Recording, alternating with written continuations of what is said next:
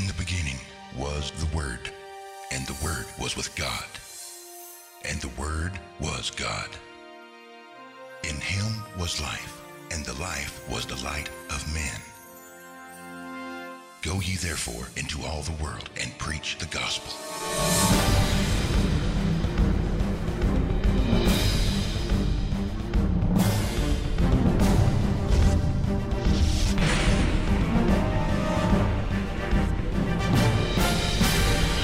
Jesus spoke, saying, I am the light of the world. He who follows me shall not walk in darkness, but have the light of life.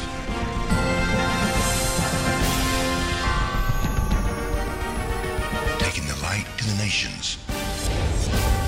Light of the Southwest.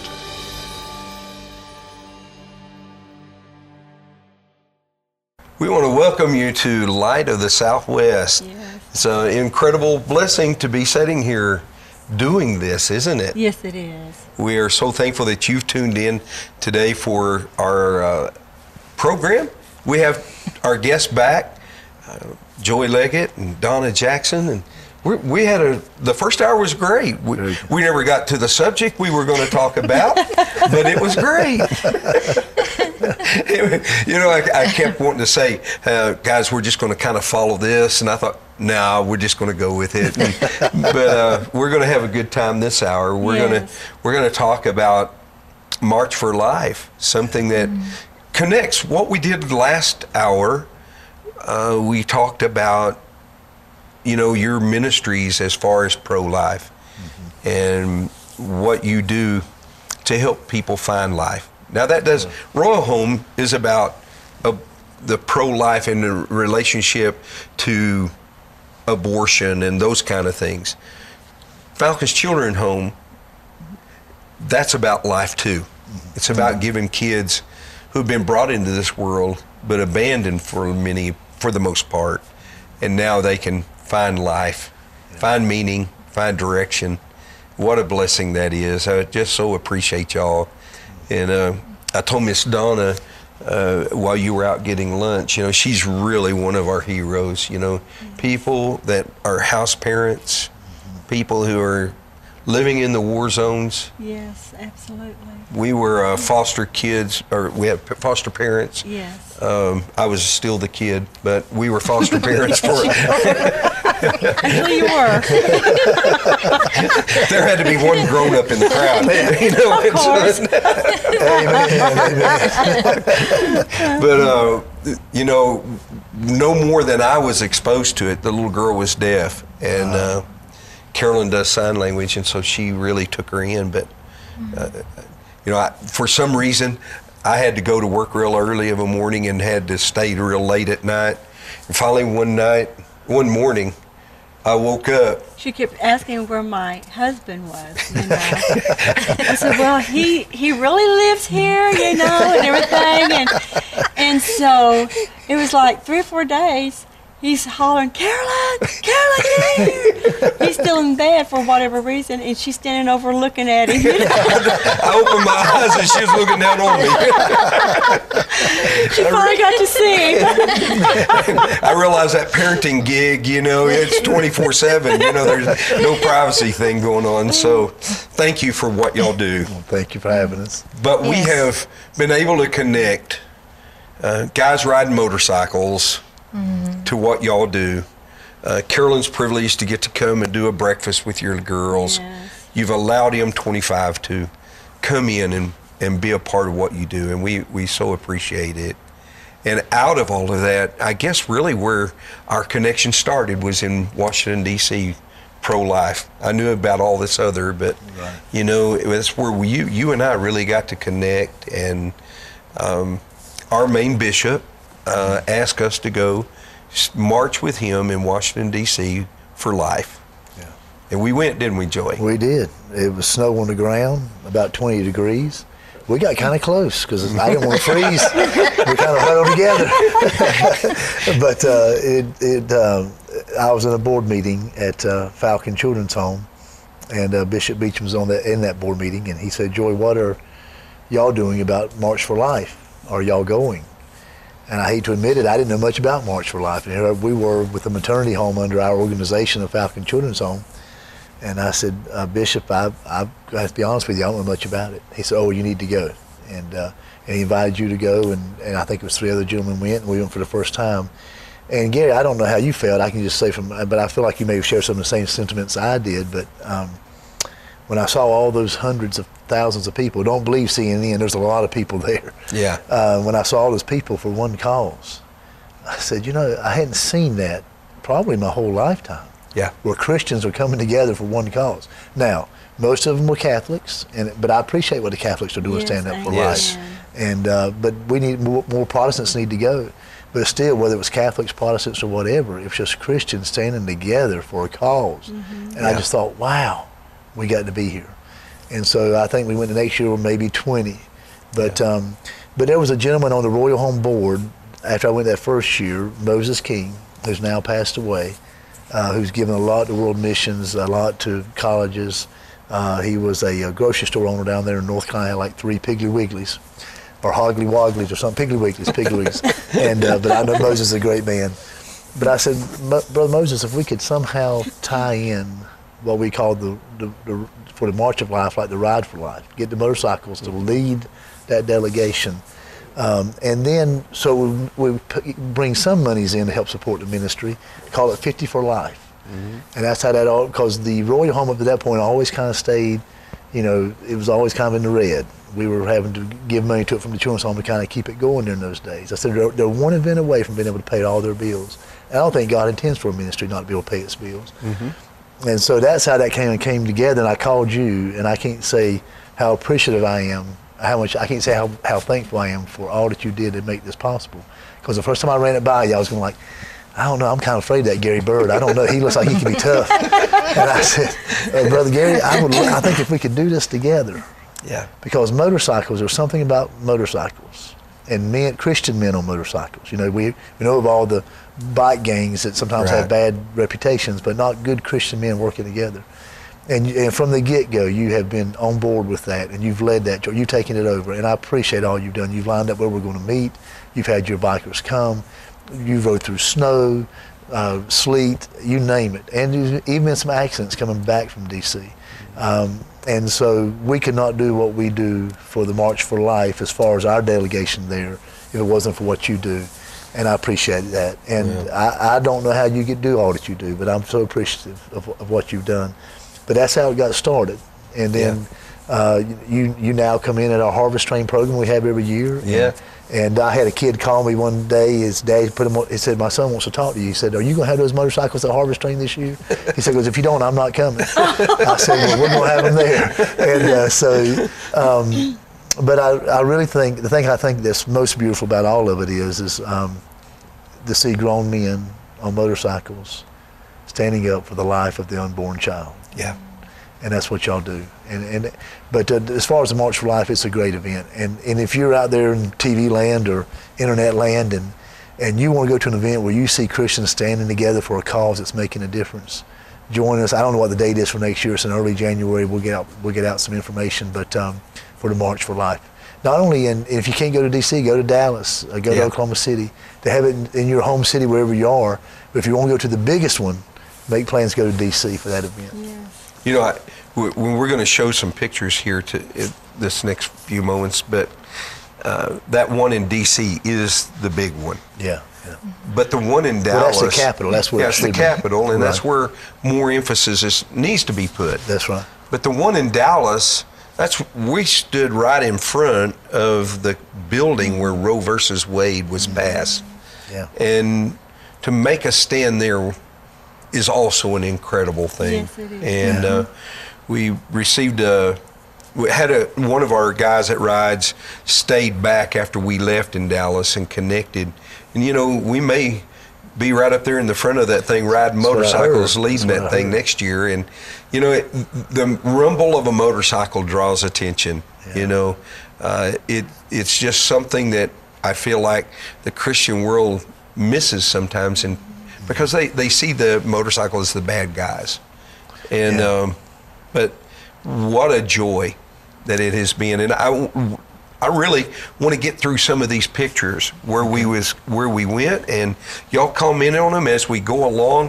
When we, we met that morning, it was, I think they told me it was twenty-eight degrees when we left, and we all got on our bikes. There was there was two uh, guys that rode up the day before. They wanted to go to the Holocaust Museum, but then there was seven of us that took off from Falcon, headed, I think it was about three hundred fifty miles, if I've got my numbers right. Yeah. And uh, but we show this first picture. Well, this is the picture where we are out uh, after service that night. I wanted mm. to kind of let them see the snow that was on. You can see in the picture, the snow's falling. Yeah. You know, that, that is not real conducive for a motorcycle. No, I, I, I felt for you guys. I didn't feel enough to ride with you guys, but I felt for you guys. and, uh, uh, yeah, and this is the guys who rode. Uh, they are, I, I tell you, this is uh, some tough hombres. They uh, brave a lot of different circumstances to get out there and ride with us. Uh, several of them have run the fifty c c ride with us. Um, many of them do the uh, motorcycle ride across the country for veterans. We have a father and a daughter over here on the left side. This was their, this was their first run. And uh, so, uh, before we show another picture, let me uh, let me just say a couple of things. Um, you know, the when we got on those things, we got to go by the school, and. Uh, You guys, if y'all could back that up and show us the very first picture. I wanted them to see how you engage the children in the, yeah, there it is. Thank yeah. you. Um, this is the picture where we're at your school. At Falcon Christian Academy, yes, yeah. sir. And, and it has really, as you were saying a while ago, you want to see somebody get excited. Watch these kids get excited when they hear the rumble of those motorcycles. And they look forward to this. This is one of their biggest events of the year. And you can see how excited they are. Yeah. And uh, and, I, and I, I'm so glad we've incorporated them into that send-off there, I think. Yeah. And I've, I've seen your bikers shed tears when they see the kids out there. I've actually seen tears come down their face. And so uh, absolutely. Just look how excited they are. That, that old sweetie. yeah. It's, it, And then this this young man, save the babies, give them life, and that just captivated me when I read his little poster. Um, if you'll hold on just a minute, we'll call for some more pictures in a minute. But I, I just want to take a pause here. Um, those children, we don't know when they're going to when that conviction's going to hit them. You know, I as I was listening to the program. The scripture read, the prayer, Lord, just stirred in my heart. Yeah. You know, there could be some of those kids that could be a life changer for many. Yeah. And to for y'all to expose them to this Right for Life. Well, it gives them a big picture too. You know, where, where are these guys going, Mister Leggett? They're going to Washington, D C To Washington, D C Are they going to see Trump? Well, we don't know. Mm-hmm. But it, it makes them think that we can go outside of our community and our neighborhood to a bigger cause and to a bigger thing. And I wish all of our churches could somehow understand that. We don't have to keep everything localized. We have a voice if we if we go for the right cause. So I, so I think it's motivating these kids to see there's a bigger purpose. And, and I appreciate so much you allowing them to be part of, uh, mm-hmm. of your send-off. I just think mm-hmm. it, I, you don't know who's, who may be the next Gary Bird out of that group. We'll pray that nobody is, but we're going to win. Or the next Joy Leggett, we'll definitely pray nobody is that one. Uh, Miss Donna Jackson, yeah, Miss Karen, fine. But uh, but you don't know what kind of interest that sparks in those kids. You don't know what yeah. the Lord's planning. Like I said, when I was cutting grass at nine, ten years old, the Lord played my mind then. I'd be with Falcon Children's Home years later. Didn't know what it meant, but I always had a vision of being there. So God's probably putting a vision in their heart, and I appreciate you allowing them to be a part of that. Yeah. Miss Donna, this was, was this your first time to? It was. Uh, it how was. Did you feel as we was pulling out of there? Did you have any thoughts or? I had no idea. I had no idea what I was going to see in D C. My first time in D C ever. And oh, it was? Yes, sir. Oh, yeah. And just to see. You know, it's a when, long ways from Tennessee. But just to see all the people come out. You know, and as we were standing there at, at the rally, um, there was a group of girls standing to the to the right of me, and they were just grinning and taking pictures, and and um, and I thought, I wonder if they're really thinking about what they're here for. Yeah. And um, and I stepped over there to them, and I told them, So you don't know. But at fifteen, I was pregnant. And I was told I couldn't keep a baby. And I don't mean this mean toward my mother, because I have a good mother. And when my father left, it left her responsible for all of us kids. And um, and he was a very strict man. We would have we would have been taken by the state if they knew some of the things we endured. And um, when he left, she had to work midnights. So that left my older brother in charge of us. And even though he was over eighteen, that was still like putting a kid in charge of the house. And, um, and all of our um, authority, strictness, all that left. And, and so at fifteen, I found myself pregnant. And, and when I told my mom, she said, "You can't keep that baby." For one, it, it brought shame to her, you know, because, you know, the, the neighbors would know. The, you know, that was forty years ago. Mm-hmm. Right. And um, and you didn't say no back then. And I remember going and not really understanding what was happening, not really knowing what they were going to do. You know, I knew that I was going to that I was going pregnant and I was leaving not pregnant anymore, but I didn't understand the process. Mm-hmm. And they don't go over that with you in those abortion clinics. Planned Parenthood never told me what was going to happen, and um, never did break it down for me and tell me what was going to happen. And I remember after it was over, being in that room and crying and crying and crying. And they kept saying, you know, they wanted me to get out so they could bring the next one in.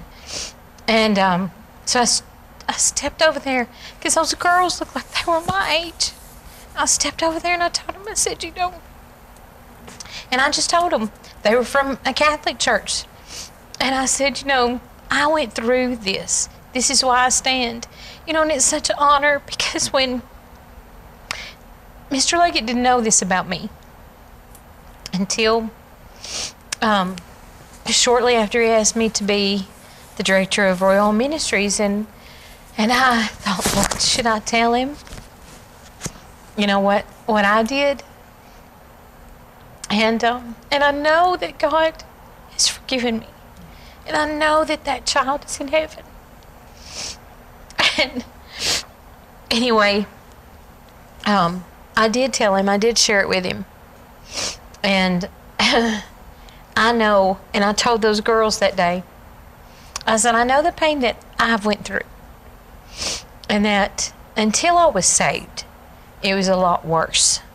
But after I received Christ, then he started telling me, it's okay, the baby's here.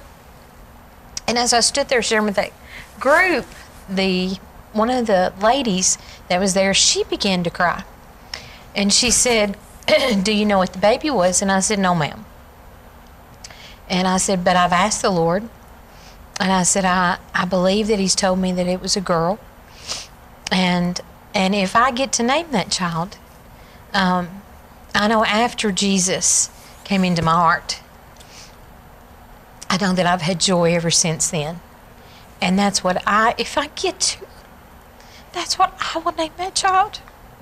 So it's an honor for me to get to be able to go and stand for the unborn, even if it's just to to share to some teenagers. You know, when I first looked over there at that group and they were smiling and taking pictures of each other, you know how everybody wants to post the pictures, and I just thought, Lord, do they really understand what they're standing for today? And um, so, you know, I, I normally don't tell everybody that story. I've not shared it with y'all no. until today. And now I'm sharing it with whoever watches this program. Yeah. But um, but I know what it's like to be on that side. And this year, I know what it's like to stand in Washington, D C and Dallas, Texas, and be in the numbers of those that are saying, this is wrong, We, we may not get to shout and scream, you know, and all those things, but we're making a stand for the killing of unborn, innocent babies. Yes. So, sorry. Uh, we really appreciate you being courageous. When I talked this morning, we started this whole day off. I felt there was a going to be courageous spirit rise. And I told the viewers that we were going to have people of courage yes. with us today. And I had no idea the courage that was going to be exposed here today. Yes. And we thank you because that, for sharing it, because there's, the second year I did the diaper run, Joy, that, as you know, that's a very difficult ride. You know, we're riding across the entire nation in less than fifty hours, and we're fighting all kinds of weather. We fought ice, we fought rain, and I keep telling the Lord, please don't ever let us do it just because we do it. And that second year, the Lord just kept reminding me of, you're saving some young ladies some pain. You know, you're saving some daddies some pain. And you've just validated that there's, there's, we've got to stop the pain. Yes. You know, uh, drugs are killing us. Suicide is wiping our youth out. Front page U S A Today, I hadn't read it, but it was on the motel counter, and it was talking about the drug epidemic that we're having. Um, it's just, it, we're trying to numb the pains. Mm-hmm. So many of them. I, I've talked to so many drug addicts in my life, and they've said, I just just got to kill the pain. Yeah. Just got to kill, kill the pain. And so thank you for choosing to stand with us and share your story here today. And it makes, it makes our um, efforts feel like maybe we're doing something a little better, you know what I mean? And uh, may God help us. Let, let's just pray. I, I just feel a sense of prayer right now. Yes. And uh, let's pray and believe that God can, we'll show some more pictures, we still have some time, but while the Spirit is here in such a way, there, Miss Donna, as you was talking, there very well be some young ladies out there, or some ladies, yeah. You know what, there may be some daddies sitting out there. Because just before I went on the march, a man sat with me and told me, I don't have any children, but it's not because I didn't give, you know, the opportunity for children. I, I had the girl to have abortions, and the pain in his eyes. So there's daddies hurt. Amen. Let's just pray, not only that we'll find a way to stop this, but that God will bring some peace to some of these folks, yes. Okay? Father, we just thank you today for your grace. I thank you, Lord, for Miss Donna and the courage that she had to go on this T V program and to share this story. This makes it real. The pictures, uh, the stories that we can tell, uh, Lord, all of those things are so minor in relationship to somebody who has had that pain. First of all, God, I thank you because you came to Miss Donna yes. that night in that bedroom, and she got down on her knees and she found you on her knees beside a drunken husband, and she committed her life to you, and that you have brought peace and joy, Lord, to her. Thank you, Lord, first of all, that you have restored her and assured her, Lord, of your love and forgiveness and of your care of her child in your arms. Now, Lord, we ask that if there's any young lady out there, yes, Lord, Jesus. Who is struggling today. Oh, dear Jesus, help them find you. Help them find peace in you. Lord, I pray that you would help them to maybe get on their knees no matter where they're at and just humbly call out to you.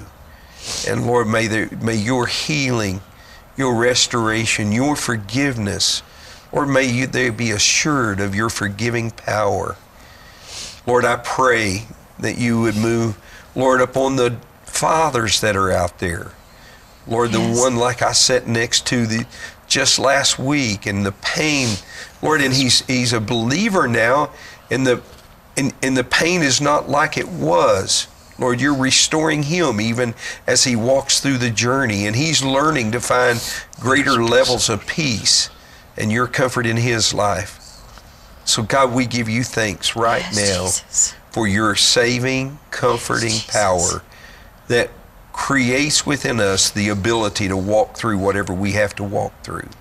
Yes. And Lord, I thank you because you are empowering ministries like Royal Home Ministries and Falcon Children's Home, and Lord, even M twenty-five, you're giving us opportunity to make our part of the statement, we stand for life. We thank you for the opportunity we had to stand this past weekend in Washington, D C We thank you for the opportunity to stand in Dallas, Texas. And Lord, we pray that the voice of the American Christian will not be silenced anymore. Lord, it's we just believe that the power of the living God inside of us is going to arise. You said, wake up the mighty men of war. Yes. And God, I pray that all men and women, Lord, that serves you will be awakened to this need in our country. And Lord, we pray that we can make that statement. I pray for G L C right now. I believe, God, that you're going to let this program yes, be broadcast yes, far Lord. and wide. Yes. I believe yes, for this program not to fall on deaf ears. Yes, yes, right, I pray, God, for this program and all of those yes, who sacrificed to put this program on the air. I pray, God, that you would bless them, and may you meet the needs, Lord. There's a there's an effort of the enemy to squelch the truth. And Lord, we believe that your abundance is going to come so that truth may be proclaimed. Yes. We believe yes, for that. Lord. We thank you for that in Jesus' name. Amen. Amen. Amen. Amen. I sense the Lord here with us today. Do yeah, y'all? Yeah. I just yeah. really sense the presence of God, and um, what a privilege it is. Just believe that God's going to open up this the airways of this network. Amen. Amen. And, Amen. Uh, this program, I think this Light of the Southwest can can wait, be used to wake up. Miss Donna, the pain the, that you just went through to share that story, it's not going to be wasted. God's going to save some babies out of it, and he's going to help some mamas and daddies. Amen. Amen. Amen. Amen. Wow. Take a breath. Hallelujah. Well, we were privileged to go. And uh, let's show them some pictures so maybe they can kind of get an idea of what it's like to be up there. Um, well, we've, we've jumped a little too far in the pictures. This, we'll tell you what this is. This is uh, about six o'clock Saturday morning in thirty degrees. Um, our Christian university there in Oklahoma City called Southwestern loaned us these two buses. Man, they didn't charge us a dime. Nice. And we took off to Dallas to March for Life down there. Let's, this is the picture of our guys headed to the um, site where y'all marched in Washington, D C Yeah, leaving the uh, hotel. As you can see, the snow's everywhere, and guys are getting on them to head out to ride down to do the march. I, I unfortunately I had to jump an airplane. They made me a little nervous about the T S A, and I missed the march. I got there for the rally the night before.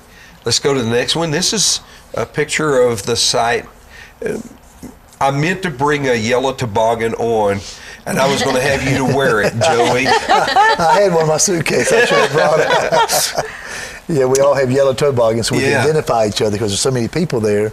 You want to find a way to find your crowd. Find your crowd. And thank you to Bishop Palomo and the Mid-Atlantic Conference for making mm-hmm. those toboggans. Yeah. That's right. Amen. Doesn't charge us a dime, makes them for free. And, uh, this is our group that went to Dallas, and uh, I guess all of those folks are either from Oklahoma City uh, or North Carolina. Yeah. Well, we live in Arlington, and and. Uh, Angel and Megan live there, so but for the most part, people got up early and drove down there. And it was colder there than it was in Washington, D C It was, and I thought well, in Washington, D C had snow. And this is you speaking um, yeah.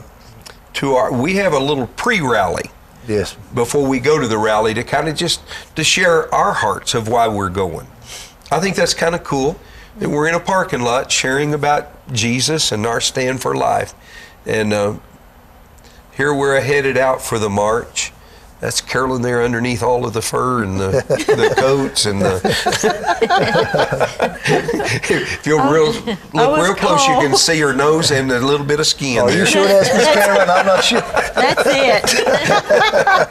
I would have had that covered too if I could. uh, I, you know, I wanted to share this. It, you know, that's pretty cool to have those patches walking down the street to me. Yeah, that's right. We are a ministry of hope. And those guys came to march with us. Um, I, you know, I said that a while ago. Uh, there was three of them from Amarillo, Texas there. Yeah. So, yeah. yeah.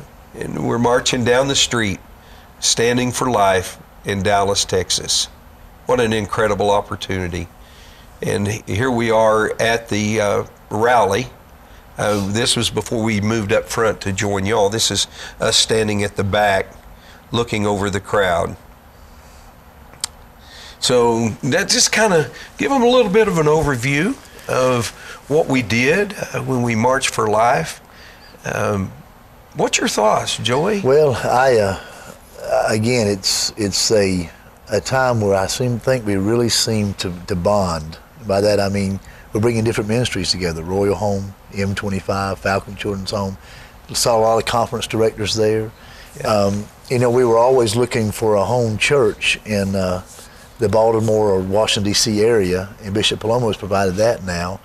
We get there on Thursday night, and um, uh, they do they host the, the rally for us, and they feed us all. Fed us a yeah. nice meal, hosted a rally. Very good meal. Very good meal. And Bishop McGee spoke, and I did a great job speaking. Excellent. And, uh, and uh, so when that's over with, we all return back to our hotels, and uh, we get ready for the march the next morning. We come out and, and, and go to the march, and then we have a rally there on the grounds before the march, and that's a good time also. And Bishop McGee spoke again, as, as did Bishop Bryant. Um, and then we proceed to go to the march. And it's almost, you can feel the excitement building as you're getting closer and you, you get to that big stage. And I think not long after we got there, Ben Shapiro spoke, and you know, and then the Sidewalk Prophets were singing, which is a very na great national uh, Christian group. Uh, and then when Pence came out, and, and him and his wife together came out. And I compare that to five or six years ago when there was nobody from the presidential administration that would come out. Here we got the vice president, and then, and then uh, President Trump came out. But it, more than those people coming out, it's just the camaraderie that's there between all the different factions that's there for one purpose, mm-hmm. and that's for life. Mm-hmm.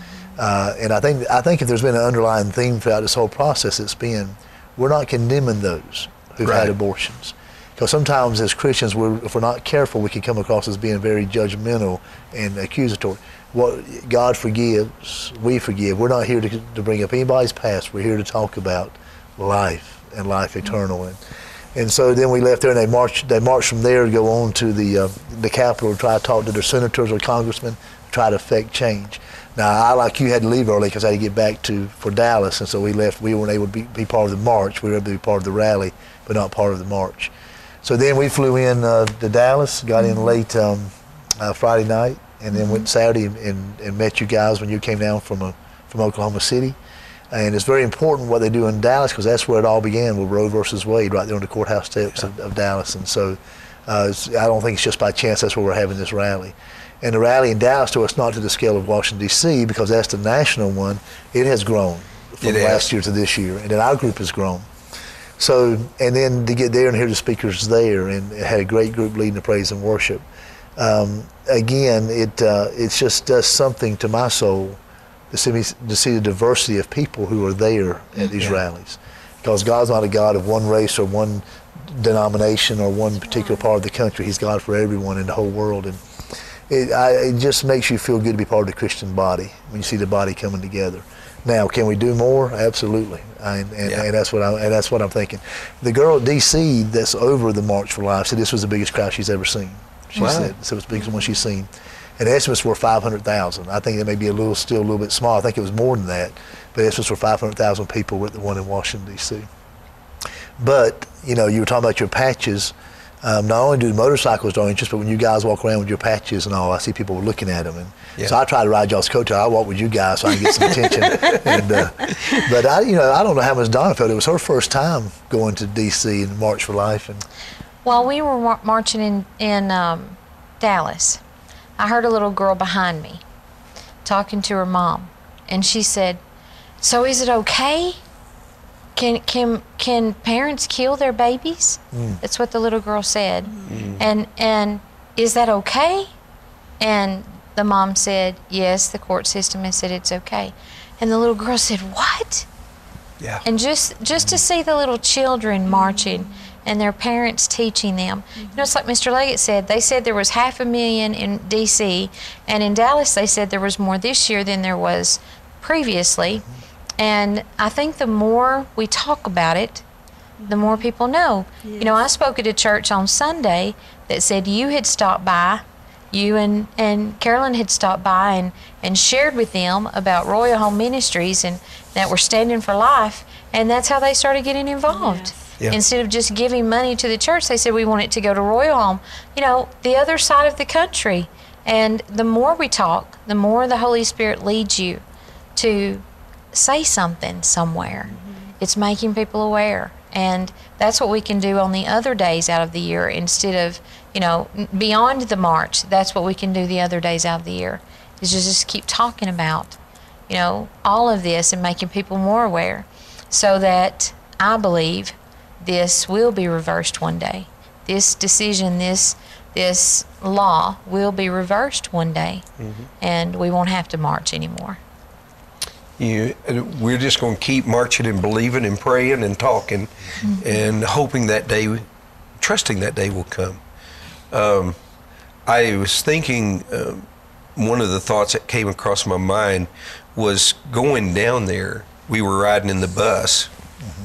And it's a Christian university bus, and they had a few students with us, and a young lady, she had already told us, I went to this Christian school because I, they give me a best deal to play soccer. Yeah, I made that young lady. Yeah, and, and it wasn't because it was a Christian school, and I appreciate the Christian school bringing her in and exposing her mm-hmm. to our way of life, you know, and, and not condemning her or anything. We're sitting on the bus talking about abortion. Why we're marching. She's, she sat up real tall. She's pretty a vocal girl. Yeah. She spoke, sat up and straightened her shoulders, and she said, well, this my opinion is, if somebody like me was to get pregnant, I don't have any means to support it, so it would be okay for me to have an abortion. But all other reasons, no. And I'm thinking, girl, you're on a bus with pro-lifers. Do you, do you, do you, what a part of this do you not understand? But you know, Mister Gary, she was exactly where God wanted her that day. I know. Because you moved us over there on the way back to, to drop us off at the places we needed to be, and I wound up talking to that girl. And, and out of all those people there, I shared with her my experience with abortion oh. and prayed with her on the van on the way back. Wow. And told her, you know, this is what happens. This is what they do, and this is the pain. Out of all those people, that's the one. See. And and the Lord moved, he put her right where she was supposed yes. to be for that day, because it may happen one day that she finds herself in that situation. Right. And then Holy Spirit's gonna say, wait a minute. Mm-hmm. yeah. You know, what did I tell you? And, and or share with other girls, you know, that she's around, especially at the colleges and yes. different areas and stuff. Yeah. And guess where she's applying to work this summer? Falcon Children's Homes. Is that right? She asked oh about that. Yes. Oh, are you she serious? Asked about that. Yes, about the summer worker position. Yeah. Another guy up front of the in the front yeah. of the bus asked first, and then she started talking about it. But she moved over. We were sitting across from one another, and she moved over and just sat right in front, right in front of me. Donald fell asleep, and and she and I just got to talk. And um and and to hear her talk, she hasn't had a whole lot of support as far as she told me she's a Christian. She said, I see the people out there that nobody's talking to, nobody's ministering to, and I know the Lord's using her by what she was saying. Uh-huh. And um and she's been wounded in soccer badly. Right. And she said, and and I know that God was with me through all of that, but I think the Lord just set her up that day, Gary. I think yeah. from you saying all that, you know, her saying that out loud was a declaration to, okay, and then you said that, and then the Lord puts me, I didn't I didn't even know I was going to be on that bus, and then there she was sitting right in front of me. Well, I didn't know until the right this moment that you had had that opportunity. Yes. And, I, I you know, it's just so cool because, you know, I didn't down her. You know, we didn't make belittle her. Um, and I thought, wow. But the I think the point I'm trying to make here, I think we need to capture, is in our churches, mm-hmm. there are people who do not know and need to be made aware of what abortion is and uh-huh. what we need to do to educate them to keep them from it. Mm-hmm. Well, you, you know, know, when your when your government says it's okay, yeah, then this generation doesn't know what's going on up to that point. They think, hey, the government says it's okay. It's got to be it okay. It must be okay. It must yes. be okay. Yes. Well, and when, when you have our even, tax dollars being spent to pay for it, yeah. you know, I, and hopefully that's turning. But, yeah, you, you've got a, a lack of talking about it in the mm-hmm. home and in the church. And then you have the approval from this earthly system. Where does that leave a little girl like that? Yeah. Because and if you look up abortion in the dictionary, it says the termination of a human pregnancy. Okay? What it should say is the murder of an innocent baby. Yeah. Mm-hmm. yeah. And then it, it makes people more aware. Yeah. You know, we've got to change the mindset.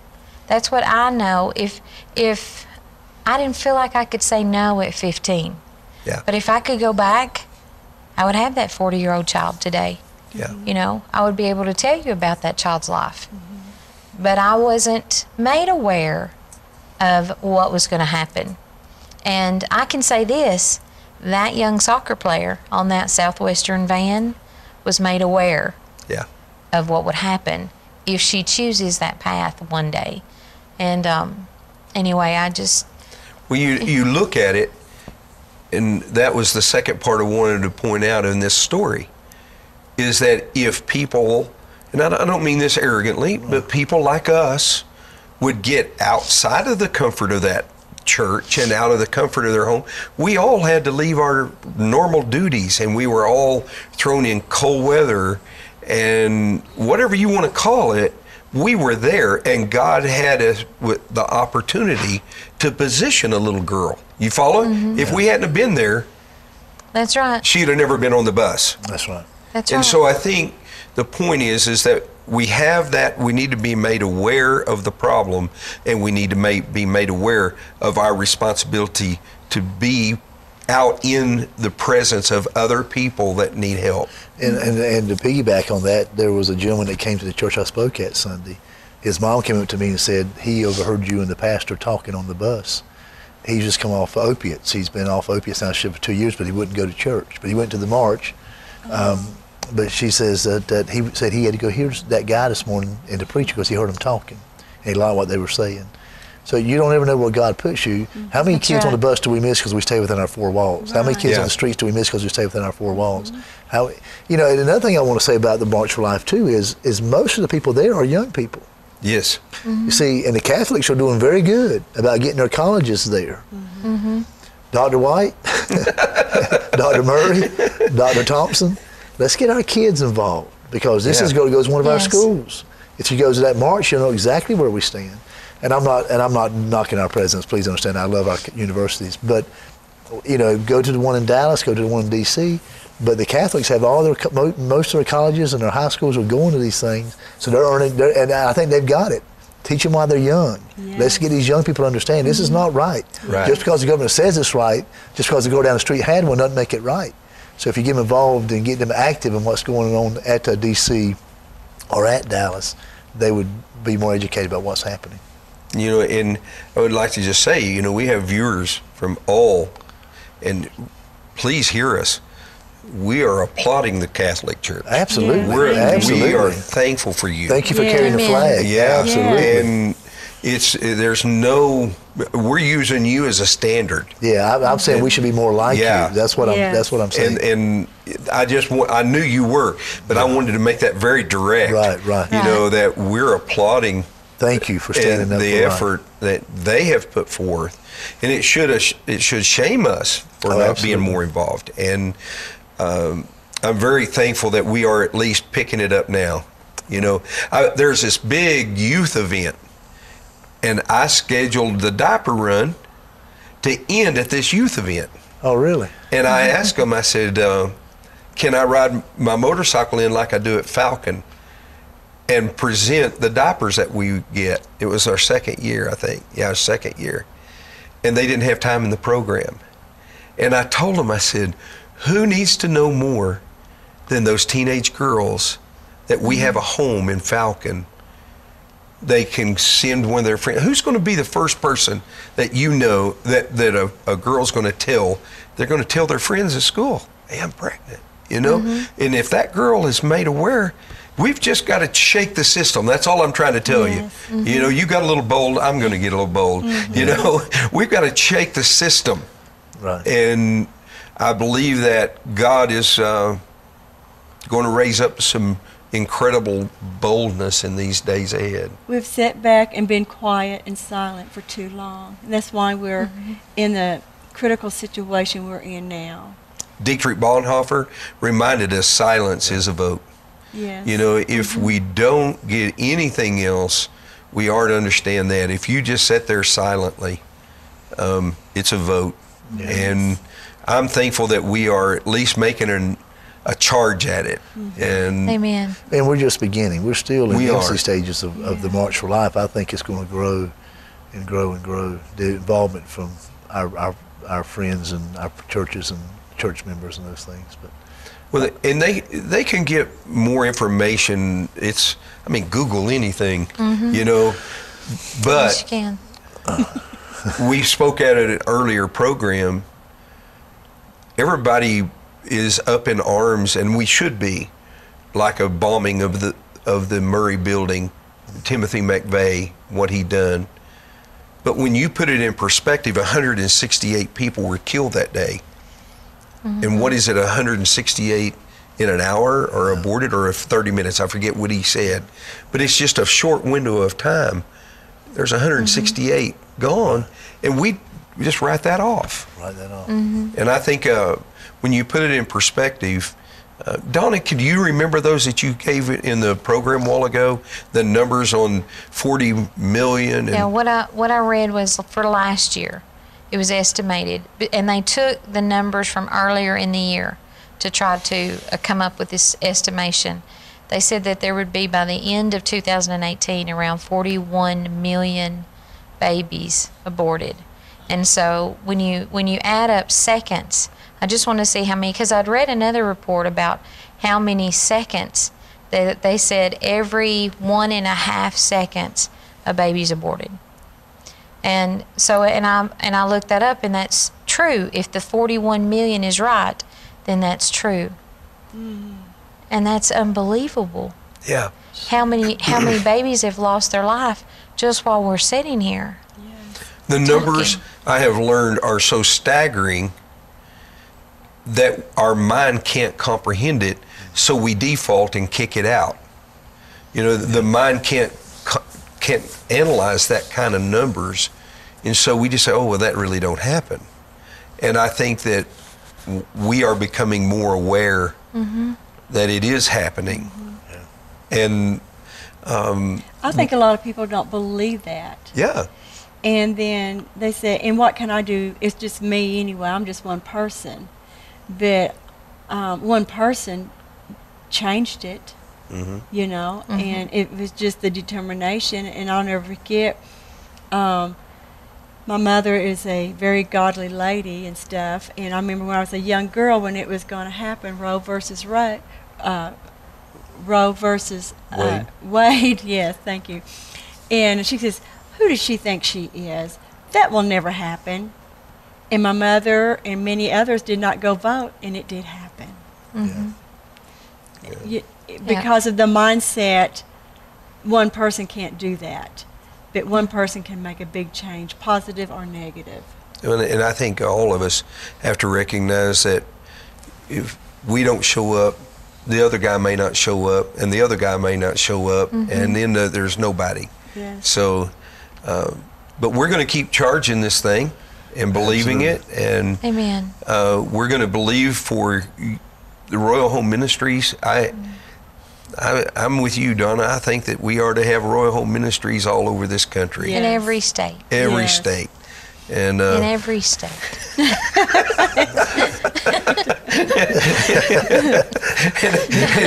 Joey goes, yes, we do. But see, Joey, well, I just... We'll start one state at a time. You know, the thing is, is God's going to have to keep empowering uh, you with people. You can't do it all. No. We would never expect you to carry that burden. But God can empower pastors and leaders around this country that will do that very thing. Well, I think we had um, someone speaking yesterday at a church in Florida, and uh, he's already saying we'd like to start a maternity home here. So it could be he raises up people. We'll come in and do what we can do to help them get started. If they want to put an umbrella Falcon, we can do that. Show them what, what uh, expertise we may have in helping them get their license and then go from there. But yeah, we can't be in every state personally, but um, and then we've also got another situation in Tennessee that we're still possibly looking at. So, uh, and then South Carolina is also asking for a maternity home down there with the children's home we've just opened up down there. So, a lot of work ahead of us, um, but I don't I don't think of it as me. I think of it as the Lord, and mm-hmm. uh, He'll raise up people that uh, will help me. And like you said, I think you, you you're exactly right. Um, but I can do the best I can, and and give whatever instruction and help I can. But God will raise up somebody in all these places that'll help make the difference and mm-hmm. help us get this started. Let me ask you, if um, a girl in Texas needs a home, is it possible that she could come to Royal Home? It's very possible. We don't we don't turn away girls for non-payment. Now, she would not be able to get the funding from North Carolina because we're licensed by the state of North Carolina. Mm-hmm. But we would definitely say we would work with her, yes. Um, we would like for someone to help with the cost. Uh, maybe the church could defray some of the cost. Maybe another group could, but if they can't, then we, we would definitely take her. We're not going to say no to a child in need, not, and, not for and payment issues. And, and we, we do. do. I've, got a lot, I've got girls that get no payment mm-hmm. for. And, um, and so that's not theory. No, no, we do. We don't. No, no, we we do, and uh, and we're one of the few children's homes that do do that um, mm-hmm. in, in in North Carolina at least. Um, but I just I couldn't lay my head on the pillow at night and say I turned a child down that needed us because of payment. Mm-hmm. But then you get things like what y'all guys do, raising money for on the diaper run. Um, uh, we also raise the money when we go on the March for Life, the Harvest Train program. I mean, I think all that uh, enables us to say we can take these children with no payment. Enables us to have a, a school for our kids. And so, you know, if I was to be greedy and say, I just want to keep the money in-house, Falcon will be fine for years to come. But I'm not there to have a storehouse of money. Not saying we're making a lot of money, but I'm, I, we use what we've got to provide services. And that is for kids who have no way of payment, for programs that I don't get any funding for. Mm-hmm. But if it helps the child, it's what we're going to do. That's right. God's a big God. I think yes, he, he owns yes, all the cattle on the hillside. Yes, so I don't, I don't limit what God's going to do. Now, somebody would say I'm not a good fiscal manager, perhaps, but so far I think we've done pretty good at Children's Home and still yes. met all the needs we need to meet. You know, I think that sometimes the viewers, and people, need to understand that there's a there comes a cost with this yeah. f- from men and women such as y'all. Um, I had a guy one time that we were working co-partners in church leadership, and he said, look, uh, this was many years ago, he said, I make ninety thousand dollars a year uh, in my business, and if God wants me to go to work for him, he can pay me ninety thousand dollars. I just looked at him, I said, well, good luck. And what's sad is he was probably one of the best teachers I ever sat under, but he ended up dying a broken man, not doing anything for God because God never paid him ninety thousand dollars a year. You know, I say that because people need to understand you took a pay cut to do what you're doing. And when we say God's going to meet the need, that doesn't mean that you're going to live like you could have if you would have gone the business world. Right. But the paychecks of watching that little child reach up and grab your hand, best Christmas I ever had. Yeah. I tell you the thing, the thing that the thing that's, that bothered me the most when I was struggling whether to apply for the job was, what if I didn't? Yeah. And then down the road they closed the doors at Falcon. Yeah. And um, and I saw kids that uh, I knew would have benefited from Falcon. Could I live with myself? And not, and again, I don't know what made me think I was so grand that I could change Falcon. I mean, it, I, I don't want to sound like I thought I was the answer. I was coming on a white horse. But I just knew there was a calling. I just yeah. could feel it. And I said, and if I don't, how would Jesus feel about me? That I, I let him down, because I could feel he was pulling me, you know? I don't, I, I honestly, I never felt like I was qualified. And to this day, I still don't think I'm as qualified as I should be. But I, I like that. I think sometimes people, yeah. when they're too confident, they tend to not depend upon God that much. Um, and believe me, I've got full of myself a few times there, and the Lord has to bring me back down. But the, the fear of what may happen if I didn't drove me more than money. Money's yeah. money, and, and, I, and the children's home pays me well. Let me say that for, they're not, I'm not going broke there. They're paying me well, but you know, I probably can make a lot more money out there in the private sector, and was making more money, but but they're, they're good. I get paid well for what I do. I won't say that, um, but I've not asked for pay raise since I've been there, and I don't want a pay raise since I've been there. I'd rather get raises for my staff. Um, but uh, but if God's calling you to do something, and you know he's calling you to do something, mm-hmm. then you really want to live with that two or three years down the road that you didn't do what he called you to do. And then I don't know how that falls in with God either. How's how's he going to, I mean, yeah. he's not going to send you to hell for that, I'm sure. But it sure does cause a little bit of a rift in the relationship there. And the last thing I want to do is have a rift, a rift in my relationship with God. Yeah. So. And I think uh, we're running out of time here, but what I keep hearing you talk about is, and I heard Miss Donna talk about it, is the compassion, the heart. Yes. You know, you can give your body to be burned at the stake and not have love, and it means nothing. Mm-hmm. Yeah. And that has been a driving force in our life, is we want to only do that which we're broken for, that which we we feel in our heart that is tugging us. And when you, when you ha- operate from compassion, there's no price tag that seems like it's a big price tag. You know, there's nothing that God could ask of you that means like it's any big deal, because the love is drawing you, and, and it and it removes fear. You know, it. I think I've read that in some book. I don't remember, but uh, you know what I'm talking yeah. about. And uh, I just believe that God is. If I if I could close up today with you as a viewer, is look around this old messy world that we're living in, and see people that are hurting, and let God tug at your heart and respond to that. And then look at things. When you hear uh, Miss Donna say, it should say murder of a child, recognize that that's God's child, yes. and be broken for it, and let that motivate you. I believe we can change this world if you do that. Thank you so much for tuning in to Light of the Southwest on God's Learning Channel.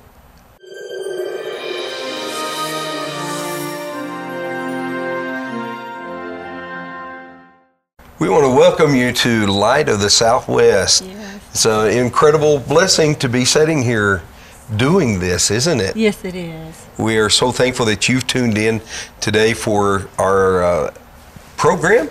We have our guests back, uh, Joy Leggett and Donna Jackson, and We, we had a, the first hour was great. We, we never got to the subject we were going to talk about, but it was great.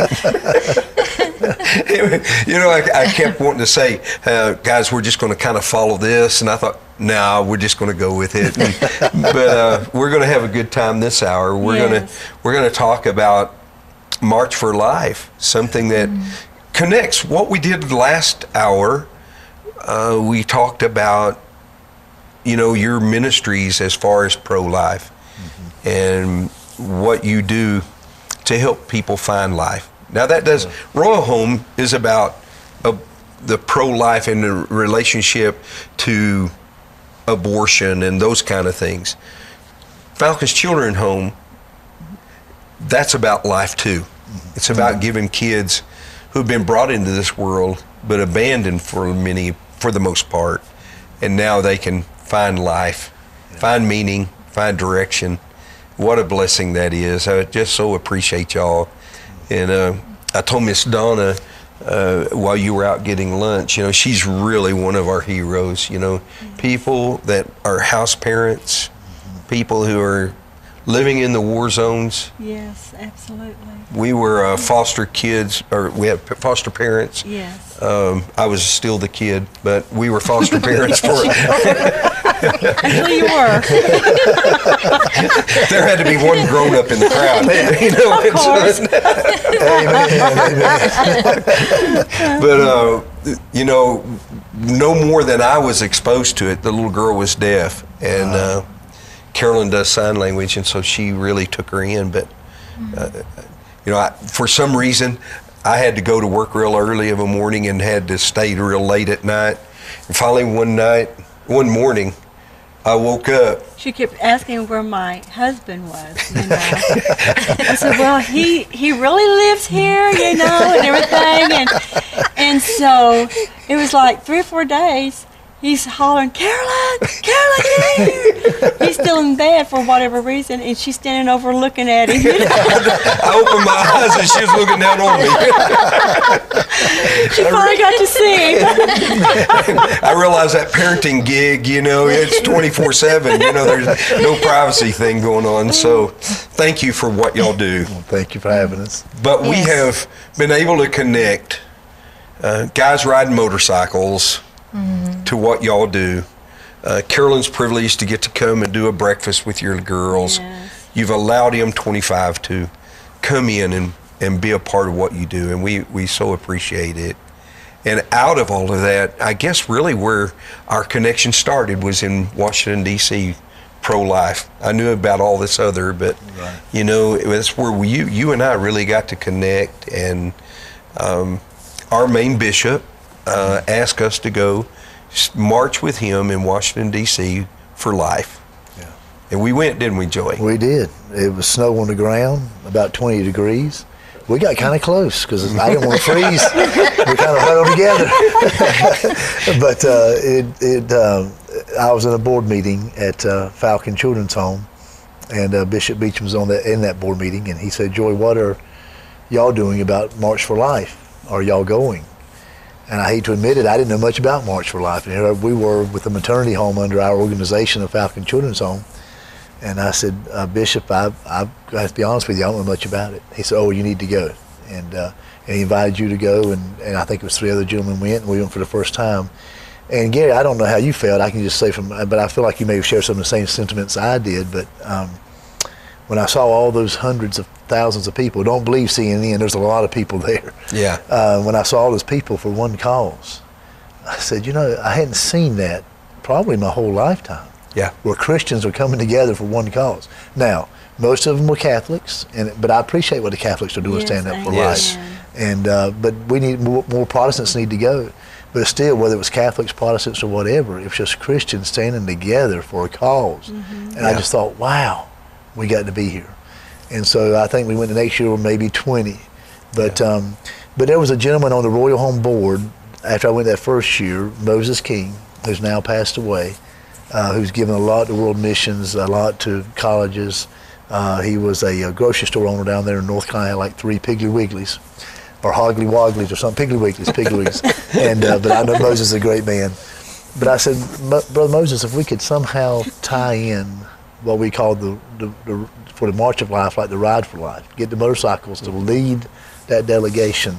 Um, and then, so we, we p bring some monies in to help support the ministry, call it fifty for life. Mm-hmm. And that's how that all, because the Royal Home up to that point always kind of stayed, you know, it was always kind of in the red. We were having to give money to it from the children's home to kind of keep it going during those days. I said, they're, they're one event away from being able to pay all their bills. And I don't think God intends for a ministry not to be able to pay its bills. Mm-hmm.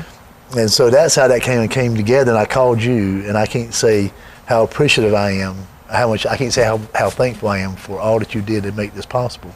Because the first time I ran it by you, I was going like, I don't know, I'm kind of afraid of that Gary Bird. I don't know, he looks like he can be tough. And I said, uh, Brother Gary, I would. I think if we could do this together, yeah, because motorcycles, there's something about motorcycles and men, Christian men on motorcycles. You know, we we know of all the bike gangs that sometimes right. have bad reputations, but not good Christian men working together. And, and from the get-go, you have been on board with that, and you've led that. You've taken it over, and I appreciate all you've done. You've lined up where we're going to meet. You've had your bikers come. You rode through snow, uh, sleet, you name it. And there's even some accidents coming back from D C Um, and so we could not do what we do for the March for Life as far as our delegation there if it wasn't for what you do. And I appreciate that. And yeah. I, I don't know how you could do all that you do, but I'm so appreciative of, of what you've done. But that's how it got started, and then yeah. uh, you you now come in at our Harvest Train program we have every year. Yeah. And, and I had a kid call me one day. His dad put him on, he said, "My son wants to talk to you." He said, "Are you going to have those motorcycles at Harvest Train this year?" He said, "Because if you don't, I'm not coming." I said, "Well, we're going to have them there." And uh, so, um, but I I really think the thing I think that's most beautiful about all of it is is um, to see grown men on motorcycles standing up for the life of the unborn child. Yeah, and that's what y'all do. And and but uh, as far as the March for Life, it's a great event. And and if you're out there in T V land or internet land, and and you want to go to an event where you see Christians standing together for a cause that's making a difference, join us. I don't know what the date is for next year. It's in early January. We'll get out we'll get out some information. But um, for the March for Life, not only in if you can't go to D C, go to Dallas, uh, go yeah. to Oklahoma City. They have it in, in your home city wherever you are. But if you want to go to the biggest one, make plans to go to D C for that event. Yeah. You know, I, we, we're going to show some pictures here to it, this next few moments, but uh, that one in D C is the big one. Yeah. yeah. But the one in Dallas. Well, that's the capital. That's where. That's yeah, the capital, be. and right. that's where more emphasis is, needs to be put. That's right. But the one in Dallas, that's we stood right in front of the building where Roe versus Wade was mm-hmm. passed. Yeah. And to make a stand there is also an incredible thing. Yes, it is. And yeah. uh, we received a, we had a, one of our guys that rides stayed back after we left in Dallas and connected. And you know, we may be right up there in the front of that thing, riding motorcycles, leading that thing next year. And you know, it, the rumble of a motorcycle draws attention. Yeah. You know, uh, it it's just something that I feel like the Christian world misses sometimes in because they, they see the motorcycle as the bad guys. And yeah. um, but what a joy that it has been. And I, I really want to get through some of these pictures where we was where we went, and y'all comment on them as we go along. When we, we met that morning, it was, I think they told me it was twenty-eight degrees when we left, and we all got on our bikes. It was There was two uh, guys that rode up the day before. They wanted to go to the Holocaust Museum, but then there was seven of us that took off wow. from Falcon, headed, I think it was about three hundred fifty miles, if I've got my numbers hours, right. Yeah. And uh, but we show this first picture. Well, this is the picture where we are out uh, after service that night. I wanted mm-hmm. to kind of let them see the snow that was on. You can see in the picture, the snow's falling. Yeah. You know. That is not real conducive for a motorcycle. No, I, I, I felt for you guys. I didn't feel enough to ride with you guys, but I felt for you guys. and, uh, yeah, and this is the guys who rode. Uh, they are, I, I tell you, this is uh, some tough hombres. They uh, brave a lot of different circumstances to get out there and ride with us. Uh, several of them have run the fifty c c ride with us. Um, many of them do the uh, motorcycle ride across the country for veterans. We have a father and a daughter over here on the left side. This was their this was their first run. And uh, so uh, before we show another picture, let me uh, let me just say a couple of things. Um, you know, the when we got on those things, we got to go by the school. And uh, you guys, if y'all could back that up and show us the very first picture, I wanted them to see how you engage the children in the, yeah, there it is, thank yeah. you. Um, this is the picture where we're at your school. At Falcon Christian Academy, yes, yeah. sir. And, and it is really, as you were saying a while ago, you want to see somebody get excited. Watch these kids get excited when they hear the rumble of those motorcycles. And they look forward to this. This is one of their biggest events of the year. And you can see how excited they are. Yeah. And uh, and, I, and I, I'm so glad we've incorporated them into that send-off there, I think. Yeah. And I've, I've seen your bikers shed tears when they see the kids out there. I've actually seen tears come down their face. And so uh, absolutely. Just look how excited they are. That, that old sweetie. Yeah. yeah it, And then this this young man, save the babies, give them life, and that just captivated me when I read his little poster. Um, if you'll hold on just a minute, we'll call for some more pictures in a minute, but I, I just want to take a pause here. Um, those children, we don't know when they're going to, when that conviction's going to hit them. You know, mm-hmm. I as I was listening to the program, the scripture read, the prayer, Lord just stirred in my heart. Yeah. You know, there could be some of those kids that could be a life changer for many. Yeah. And to for y'all to expose them to this Right for Life. Well, it gives them a big picture too. You know, where, where are these guys going, Mister Leggett? They're going to Washington, D C To Washington, D C Are they going to see Trump? Well, we don't know. Mm-hmm. But it, it makes them think that we can go outside of our community and our neighborhood to a bigger cause and to a bigger thing. And I wish all of our churches could somehow understand that. We don't have to keep everything localized. We have a voice if we if we go for the right cause. So I, so I think it's motivating these kids to see there's a bigger purpose. And, and I appreciate so much you allowing them to be part of, uh, mm. of your send-off. I just think mm-hmm. it, I, you don't know who's, who may be the next Gary Bird out of that group. We'll pray that nobody is, but we're going to win. Or the next Joy Leggett, we'll definitely pray that nobody is that one. Uh, Miss Donna Jackson, yeah, Miss Karen, fine. But uh, but you don't know what kind of interest that sparks in those kids. You don't know what yeah. the Lord's planning. Like I said, when I was cutting grass at nine, ten years old, the Lord played my mind then. I'd be with Falcon Children's Homes years later. Didn't know what it meant, but I always had a vision of being there. So God's probably putting a vision in their heart, and I appreciate you allowing them to be a part of that. Yeah. Miss Donna, this was was this your first time to? It was. Uh, it how was. Did you feel as we was pulling out of there? Did you have any thoughts or? I had no idea. I had no idea what I was going to see in D C. My first time in D C ever.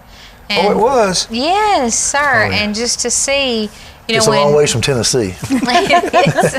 But just to see all the people come out, you know, and as we were standing there at at the rally, um, there was a group of girls standing to the to the right of me, and they were just grinning and taking pictures, and and um, and I thought, I wonder if they're really thinking about what they're here for. Yeah. And um, and I stepped over there to them, and I told them, so you don't know, but at fifteen, I was pregnant. And I was told I couldn't keep the baby. And I don't mean this mean toward my mother, because I have a good mother. And when my father left, it left her responsible for all of us kids. And um, and he was a very strict man. We would have we would have been taken by the state if they knew some of the things we endured. And um. When he left, she had to work midnights.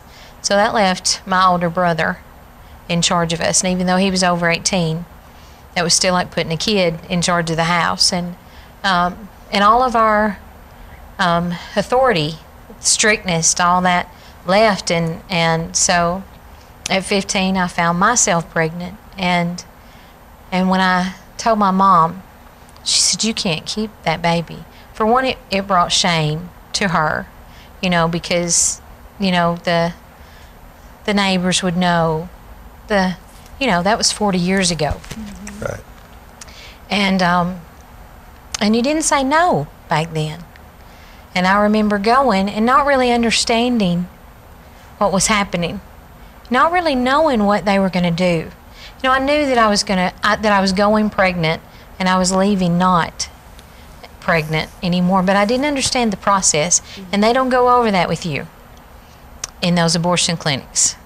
Planned Parenthood never told me what was going to happen, and um, never did break it down for me and tell me what was going to happen. And I remember after it was over, being in that room and crying and crying and crying, and they kept saying, you know, they wanted me to get out so they could bring the next one in. And um, so I, I stepped over there, because those girls looked like they were my age. I stepped over there and I told them, I said, you don't. And I just told them, they were from a Catholic church. And I said, you know, I went through this. This is why I stand. You know, and it's such an honor, because when Mister Leggett didn't know this about me until um, shortly after he asked me to be the director of Royal Home Ministries, and and I thought, well, should I tell him? You know what what I did, and um, and I know that God has forgiven me, and I know that that child is in heaven.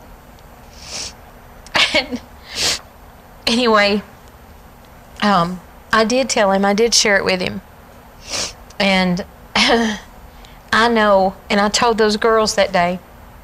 I said, I know the pain that I've went through, and that until I was saved, it was a lot worse.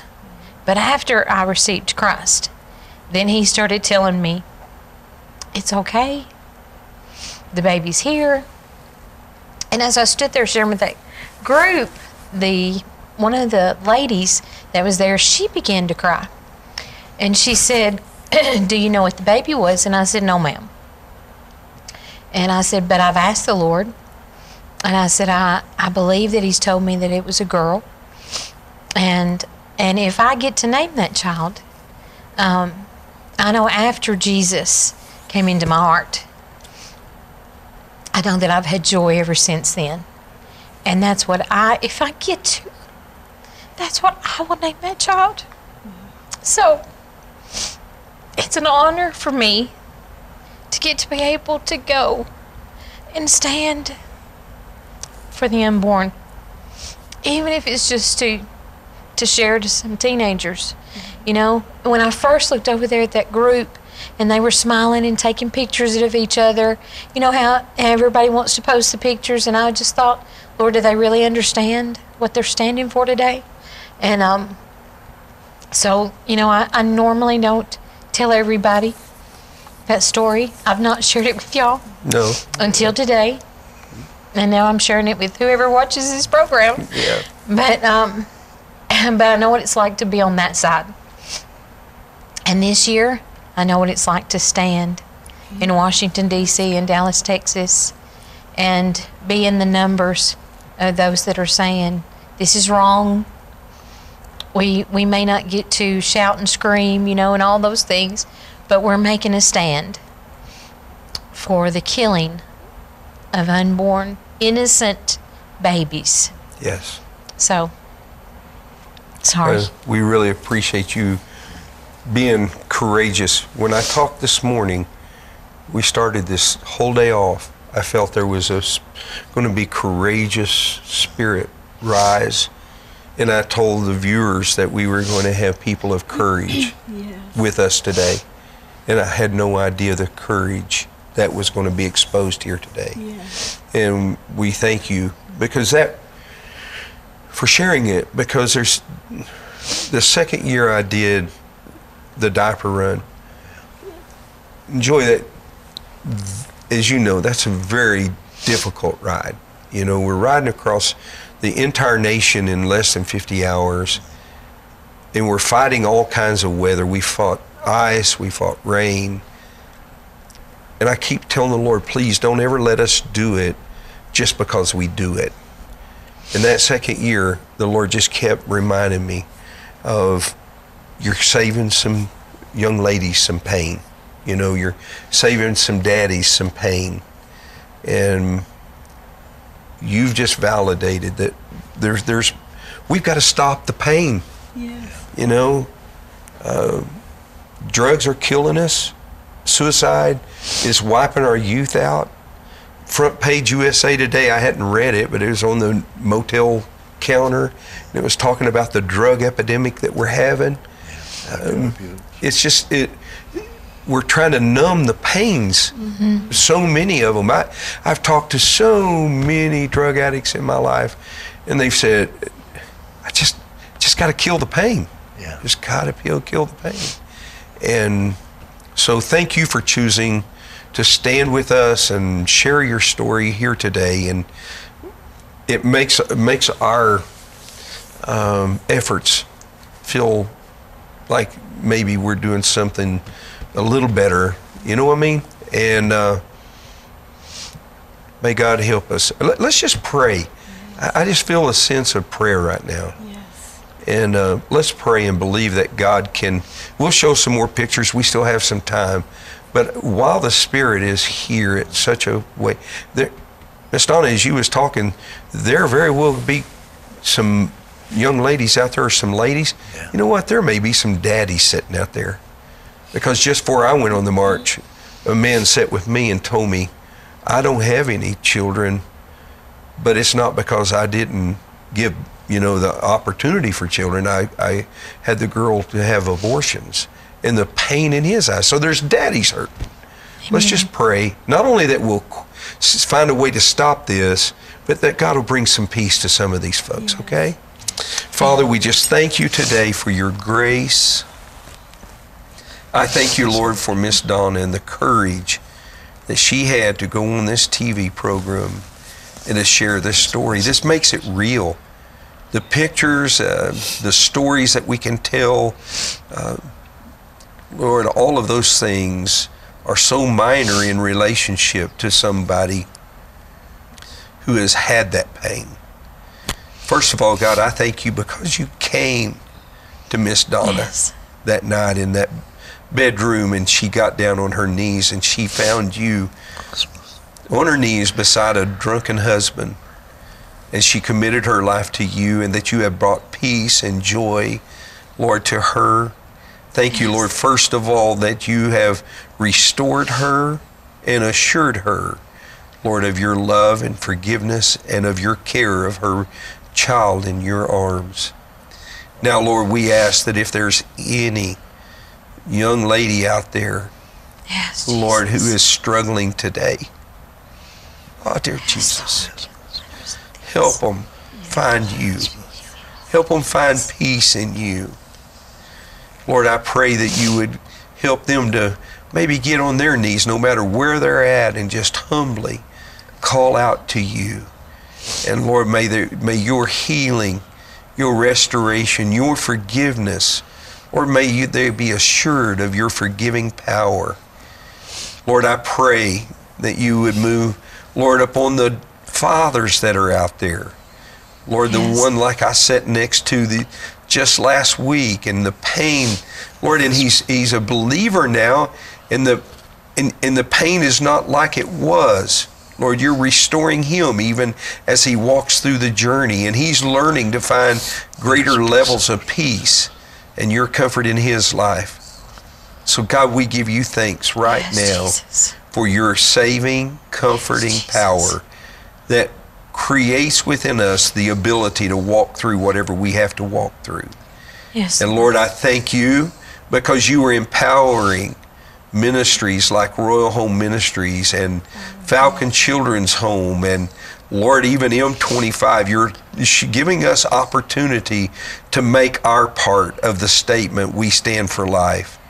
We thank you for the opportunity we had to stand this past weekend in Washington, D C We thank you for the opportunity to stand in Dallas, Texas. And Lord, we pray that the voice of the American Christian will not be silenced anymore. Lord, it's, we just believe that the power of the living God inside of us is going to arise. You said, wake up the mighty men of war. And God, I pray that all men and women, Lord, that serves you will be awakened to this need in our country. And Lord, we pray that we can make that statement. I pray for G L C right now. I believe, God, that you're going to let this program yes, be broadcast yes, far Lord. And wide. Yes. I believe for this program not to fall on deaf ears. Yes, right. I pray, God, for this program and all of those yes. who sacrificed to put this program on the air. I pray, God, that you would bless them, and may you meet the needs, Lord. There's a there's an effort of the enemy to squelch the truth. Truth. And Lord, we believe that your abundance is going to come so that truth may be proclaimed. Yes. We believe yes, for Lord. That. We thank you for that in Jesus' name. Amen. Amen. Amen. Amen. I sense the Lord here with us today. Do yes, y'all? Yes. I just yes. really sense the presence of God, and um, what a privilege it is. Just believe that God's going to open up this, the airways of this network. Amen. Amen. Amen. And uh, this program, I think this Light of the Southwest can can wait, be used to wake up. Miss Donna, the pain the that you just went through to share that story, it's not going to be wasted. Yes. God's going to save some babies out of it, and He's going to help some mamas and daddies. Amen. Amen. Amen. Amen. Wow. Take a breath. Hallelujah. Well, we were privileged to go. And uh, let's show them some pictures so maybe they can kind of get an idea of what it's like to be up there. Um, well, we've, we've jumped a little too far in the pictures. This, we'll tell you what this is. This is uh, about six o'clock Saturday morning in thirty degrees. Um, our Christian university there in Oklahoma City called Southwestern loaned us these two buses. Man, they didn't charge us a dime. Nice. And we took off to Dallas to March for Life down there. Let's, this is the picture of our guys headed to the um, site where y'all marched in Washington, D C. Yeah, leaving the uh, hotel. As you can see, the snow's everywhere, and guys are getting on them to head out to ride down to do the march. I, I unfortunately, I had to jump an airplane. They made me a little nervous about the T S A, and I missed the march. I got there for the rally the night before. Let's go to the next one. This is a picture of the site. I meant to bring a yellow toboggan on, and I was going to have you to wear it, Joey. I had one in my suitcase. I should have brought it. Yeah, we all have yellow toboggans, so we yeah. can identify each other, because there's so many people there. You want to find a way to find your crowd. Find your crowd. And thank you to Bishop Palomo and the Mid-Atlantic Conference for making mm-hmm. those toboggans. That's right. Amen. Doesn't charge us a dime, makes them for free. And, uh, this is our group that went to Dallas, and uh, I guess all of those folks are either from Oklahoma City uh, or North Carolina. Yeah. Well, we live in Arlington, and and. Uh, Angel and Megan live there, so but for the most part, people got up early and drove down there. And it was colder there than it was in Washington, D C. It was, and I thought well, in Washington, D C had snow. And this is you speaking um, yeah. to our. We have a little pre-rally.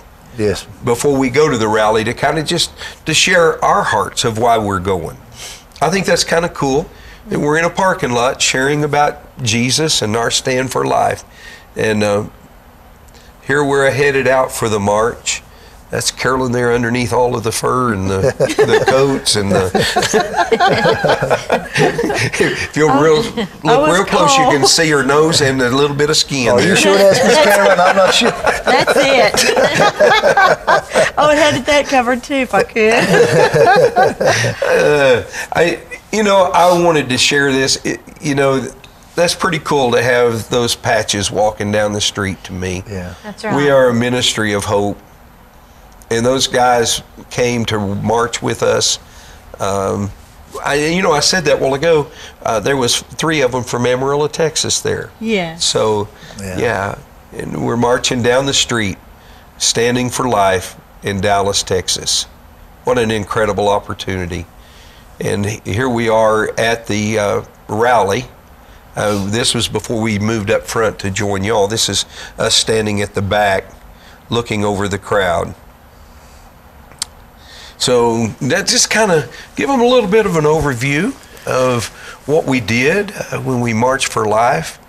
Um, what's your thoughts, Joey? Well, I uh, again, it's it's a a time where I seem think we really seem to to bond. By that I mean. We're bringing different ministries together, Royal Home, M twenty-five, Falcon Children's Home. We saw a lot of conference directors there. Yeah. Um, you know, we were always looking for a home church in uh, the Baltimore or Washington, D C area, and Bishop Palomo has provided that now. We get there on Thursday night, and um, uh, they do they host the, the rally for us, and they feed us all. Fed us a yeah. nice meal, hosted a rally. Very good meal. Very good meal. And Bishop McGee spoke, and I did a great job speaking. Excellent. And... Uh, And uh, so when that's over with, we all return back to our hotels, and uh, we get ready for the march the next morning. We come out and, and, and go to the march, and then we have a rally there on the grounds before the march. And that's a good time also. And Bishop McGee spoke again, as, as did Bishop Bryant. Um, and then we proceed to go to the march. And it's almost, you can feel the excitement building as you're getting closer and you, you get to that big stage. And I think not long after we got there, Ben Shapiro spoke, and you know, and then the Sidewalk Prophets were singing, which is a very na- great national uh, Christian group. Uh, and then when Pence came out, and, and him and his wife together came out, and I compare that to five or six years ago when there was nobody from the presidential administration that would come out. Here we got the vice president, and then, Bishop, and then uh, President Trump came out. But it, more than those people coming out, it's just the camaraderie that's there between all the different factions that's there for one purpose, mm-hmm. and that's for life. Mm-hmm. Uh, and I think I think if there's been an underlying theme throughout this whole process, it's been we're not condemning those who've right. had abortions. Because sometimes as Christians, we're, if we're not careful, we can come across as being very judgmental and accusatory.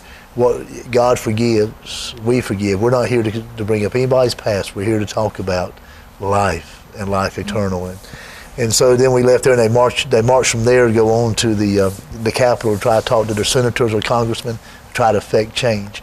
Now, I, like you, had to leave early because I had to get back to for Dallas, and so we left. We weren't able to be, be part of the march. We were able to be part of the rally, but not part of the march. So then we flew in uh, to Dallas, got in late um, uh, Friday night, and then went Saturday and, and, and met you guys when you came down from a, from Oklahoma City.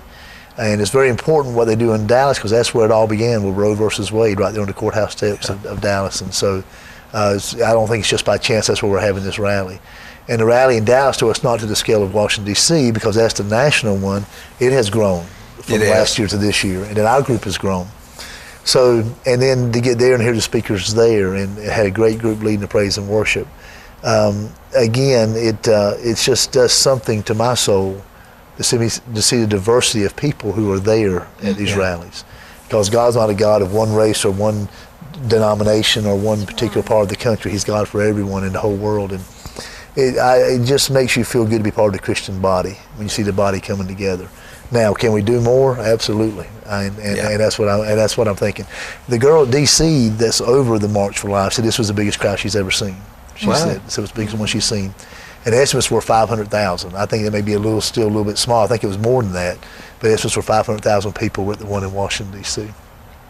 But you know, you were talking about your patches. Um, not only do motorcycles don't interest, but when you guys walk around with your patches and all, I see people looking at them. And yeah. so I try to ride y'all's coattail. I walk with you guys so I can get some attention.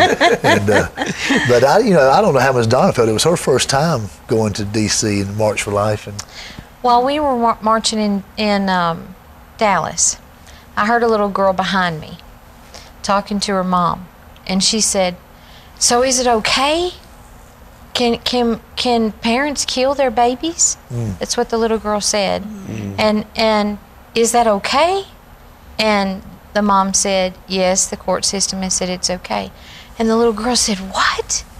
Yeah. And just just mm. to see the little children marching and their parents teaching them. Mm-hmm. You know, it's like Mister Leggett said, they said there was half a million in D C, and in Dallas they said there was more this year than there was previously. Mm-hmm.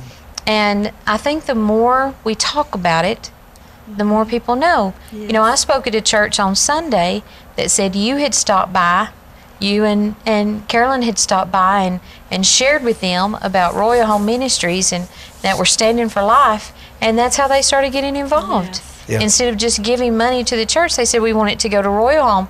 You know, the other side of the country. And the more we talk, the more the Holy Spirit leads you to say something somewhere. Mm-hmm. It's making people aware, and that's what we can do on the other days out of the year instead of, you know, beyond the march. That's what we can do the other days out of the year is just, just keep talking about, you know, all of this and making people more aware, so that I believe this will be reversed one day. This decision, this this law will be reversed one day, mm-hmm. and we won't have to march anymore. You, we're just going to keep marching and believing and praying and talking, mm-hmm. and hoping that day, trusting that day will come. Um, I was thinking, uh, one of the thoughts that came across my mind was going down there. We were riding in the bus, mm-hmm. and it's a Christian university bus, and they had a few students with us, and a young lady, she had already told us, I went to this Christian school because I, they give me a best deal to play soccer. Yeah, I made that young lady. Yeah, and, and it wasn't because it was a Christian school.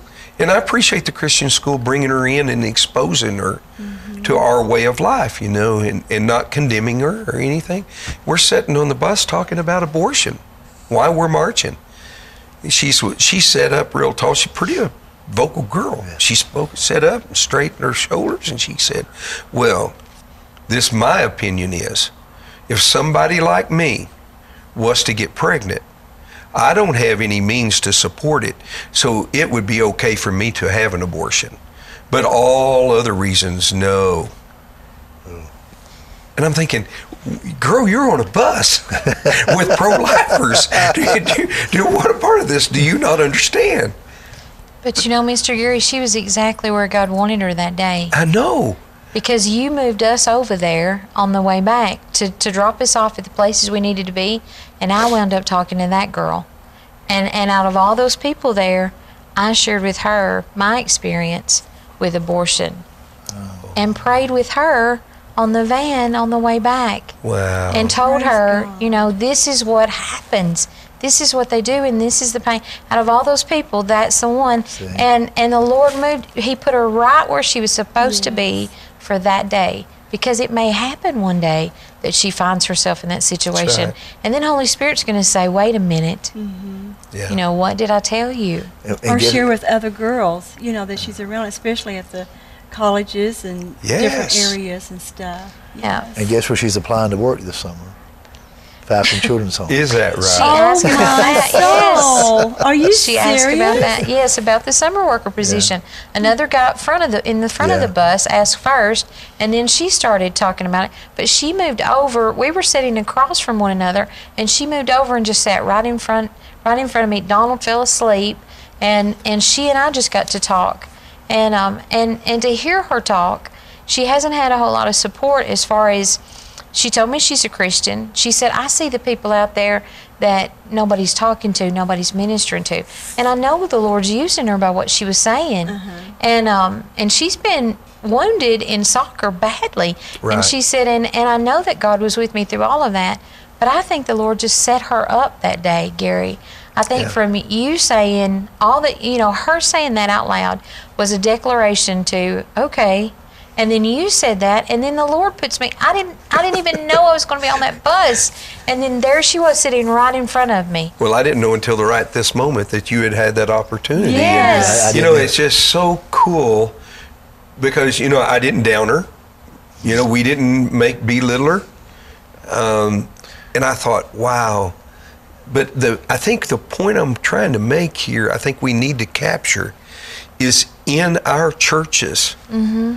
There are people who do not know and need to be made aware of what abortion is and right. what we need to do to educate them to keep them from it. Mm-hmm. Well, you, you know, know, when your when your government says it's okay, yeah, then this generation doesn't know what's going on up to that point. They think, hey, the government says it's okay. It's got to be it okay. It must be okay. It must yes. be okay. Yes. Well, when, when you have our even, tax dollars being spent to pay for it, yeah. you know, I, and hopefully that's turning. But yeah, you, you've got a, a lack of talking about it in the mm-hmm. home and in the church. And then you have the approval from this earthly system. Uh, where does that leave a little girl like that? Yeah. Because and, if you look up abortion in the dictionary, it says the termination of a human pregnancy. Okay? What it should say is the murder of an innocent baby. Yeah. Mm-hmm. And then it, it makes people more aware. Yeah. You know, we've got to change the mindset. That's what I know. If if I didn't feel like I could say no at fifteen, yeah. but if I could go back, I would have that forty-year-old child today. Yeah. You know, I would be able to tell you about that child's life. Mm-hmm. But I wasn't made aware of what was going to happen. And I can say this, that young soccer player on that Southwestern van was made aware yeah. of what would happen if she chooses that path one day. And um, anyway, I just... Well, you, you look at it, and that was the second part I wanted to point out in this story, is that if people and I don't mean this arrogantly, but people like us would get outside of the comfort of that church and out of the comfort of their home. We all had to leave our normal duties, and we were all thrown in cold weather, and whatever you want to call it, we were there, and God had us with the opportunity to position a little girl. You follow? Mm-hmm. If we hadn't have been there, that's right, she'd have never been on the bus. That's right. That's right. And so I think the point is, is that we have that, we need to be made aware of the problem, and we need to make, be made aware of our responsibility to be out in the presence of other people that need help. And, and, and to piggyback on that, there was a gentleman that came to the church I spoke at Sunday. His mom came up to me and said, he overheard you and the pastor talking on the bus. He's just come off opiates. He's been off opiates now for two years, but he wouldn't go to church. But he went to the march. Um, but she says that, that he said he had to go hear that guy this morning and to preach because he heard him talking. And he liked what they were saying. So you don't ever know where God puts you. How many That's kids right. on the bus do we miss because we stay within our four walls? Right. How many kids yeah. on the streets do we miss because we stay within our four walls? Mm-hmm. How, you know, and another thing I want to say about the March for Life too is, is most of the people there are young people. Yes. Mm-hmm. You see, and the Catholics are doing very good about getting their colleges there. Mm-hmm. Mm-hmm. Doctor White, Doctor Murray, Doctor Thompson, let's get our kids involved, because this yeah. is going to go to one of yes. our schools. If you go to that march, you'll know exactly where we stand. And I'm not, and I'm not knocking our presidents. Please understand, I love our universities, but you know, go to the one in Dallas, go to the one in D C. But the Catholics have all their most of their colleges and their high schools are going to these things, so they're earning. They're, and I think they've got it. Teach them while they're young. Yes. Let's get these young people to understand this mm-hmm. is not right. right. Just because the government says it's right, just because the girl down the street had one doesn't make it right. So if you get them involved and get them active in what's going on at uh, D C or at Dallas, they would be more educated about what's happening. You know, and I would like to just say, you know, we have viewers from all, and please hear us. We are applauding the Catholic Church. Absolutely. Yeah. We're, absolutely. We are thankful for you. Thank you for yeah, carrying amen. the flag. Yeah, yeah, absolutely. And it's, there's no, we're using you as a standard. Yeah, I'm, I'm saying and, we should be more like yeah. you. That's what yeah. I'm, that's what I'm saying. And, and I just, I knew you were, but yeah. I wanted to make that very direct. Right, right. You right. know, that we're applauding. Thank you for standing and up the effort right. that they have put forth, and it should it should shame us for oh, not absolutely. being more involved. And um, I'm very thankful that we are at least picking it up now. You know, I, there's this big youth event, and I scheduled the diaper run to end at this youth event. Oh, really? And I mm-hmm. asked them. I said, uh, "Can I ride my motorcycle in like I do at Falcon?" and present the diapers that we get. It was our second year, I think. Yeah, our second year. And they didn't have time in the program. And I told them, I said, who needs to know more than those teenage girls that we have a home in Falcon? They can send one of their friends. Who's going to be the first person that you know that, that a, a girl's going to tell? They're going to tell their friends at school, hey, I'm pregnant, you know? Mm-hmm. And if that girl is made aware, we've just got to shake the system. That's all I'm trying to tell yes. you. Mm-hmm. You know, you got a little bold, I'm going to get a little bold. Mm-hmm. You know, we've got to shake the system. Right. And I believe that God is uh, going to raise up some incredible boldness in these days ahead. We've sat back and been quiet and silent for too long. And that's why we're mm-hmm. in the critical situation we're in now. Dietrich Bonhoeffer reminded us, silence is a vote. Yes. You know, if mm-hmm. we don't get anything else, we are to understand that. If you just sit there silently, um, it's a vote. Yes. And I'm thankful that we are at least making an, a charge at it. Mm-hmm. And Amen. And we're just beginning. We're still in we the early stages of, yeah. of the March for Life. I think it's going to grow and grow and grow. The involvement from our, our, our friends and our churches and church members and those things. But well, and they they can get more information. It's, I mean, Google anything, mm-hmm. you know, but yes, you can. uh, we spoke at an earlier program. Everybody is up in arms, and we should be, like a bombing of the of the Murray building, Timothy McVeigh, what he done. But when you put it in perspective, one hundred sixty-eight people were killed that day. Mm-hmm. And what is it, one hundred sixty-eight in an hour or aborted or thirty minutes. I forget what he said. But it's just a short window of time. There's one hundred sixty-eight mm-hmm. gone, and we just write that off. Write that off. Mm-hmm. And I think uh, when you put it in perspective, uh, Donna, could you remember those that you gave in the program a while ago? The numbers on forty million? And yeah, what I, what I read was for last year. It was estimated, and they took the numbers from earlier in the year to try to uh, come up with this estimation. They said that there would be, by the end of two thousand eighteen, around forty-one million babies aborted. And so when you when you add up seconds, I just want to see how many, because I'd read another report about how many seconds that they, they said every one and a half seconds a baby's aborted. And so, and I and I looked that up, and that's true. If the forty-one million is right, then that's true. Mm. And that's unbelievable. Yeah.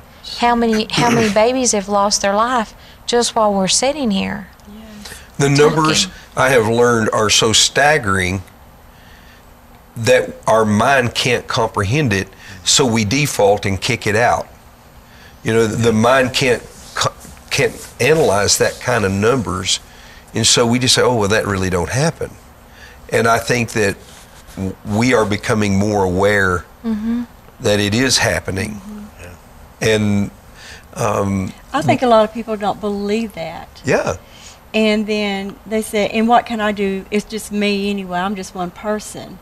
But um, one person changed it, mm-hmm. you know, mm-hmm. and it was just the determination. And I'll never forget, um, my mother is a very godly lady and stuff, and I remember when I was a young girl, when it was going to happen, Roe versus Wade, uh, Roe versus uh, Wade. Wade, yes, thank you. And she says, "Who does she think she is? That will never happen." And my mother and many others did not go vote, and it did happen. Mm-hmm. Yeah. You, because yeah. of the mindset, one person can't do that. That one person can make a big change, positive or negative. And, and I think all of us have to recognize that if we don't show up, the other guy may not show up, and the other guy may not show up, mm-hmm. and then the, there's nobody. Yes. So, uh, but we're going to keep charging this thing and believing Absolutely. It. And Amen. Uh, we're going to believe for the Royal Home Ministries. I. Mm-hmm. I, I'm with you, Donna. I think that we are to have Royal Home Ministries all over this country. Yes. In every state. Every yes. state. And, uh, in every state.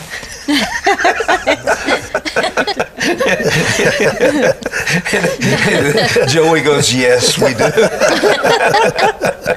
But see, Joey, we'll, I just... We'll start one state at a time. Right? You know, the thing is, is God's going to have to keep empowering uh-huh. you with people. Mm-hmm. You can't do it all. No. We would never expect you to carry that burden.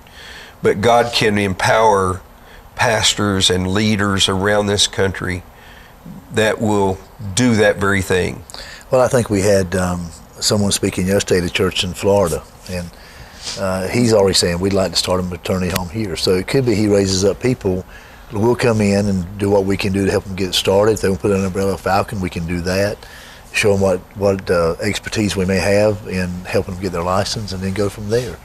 But yeah, we can't be in every state personally, but, um, and then we've also got another situation in Tennessee that we're still possibly looking at. So, uh, and then South Carolina is also asking for a maternity home down there with the children's home we've just opened up down there. So a lot of work ahead of us, um, but I don't, I don't think of it as me. I think of it as the Lord, and mm-hmm. uh, He'll raise up people that uh, will help me. And like you said, I think you've, you, you're exactly right.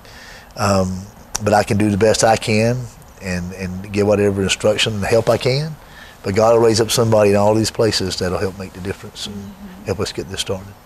Let me ask you, if um, a girl in Texas needs a home, is it possible that she could come to Royal Home? It's very possible. We don't, we don't turn away girls for non-payment. Now, she would not be able to get the funding from North Carolina because we're licensed by the state of North Carolina. Mm-hmm. But we would definitely say we would work with her, yes. Um, we would like for someone to help with the cost. Uh, maybe the church could defray some of the cost. Maybe another group could, but if they can't, then we, we would definitely take her. We're not going to say no to a child in need. not and, not for payment issues. And, and we, we do. do. I've got a lot, I've got girls that get no payment mm-hmm. for. And um and so that's not theory. No, no we do. We don't. No, no, we we do. And uh, and we're one of the few children's homes that do do that um, mm-hmm. in, in in North Carolina at least. Um, But I just, I couldn't lay my head on the pillow at night and say I turned a child down that needed us because of payment. But then you get things like what y'all guys do, raising money for on the diaper run. Um, uh, we also raise the money when we go on the March for Life, the Harvest Train program. I mean, I think all that uh, enables us to say we can take these children with no payment. It enables us to have a, a school for our kids. And so, you know, if I was to be greedy and say I just want to keep the money in-house, Falcon will be fine for years to come. But I'm not there to have a storehouse of money.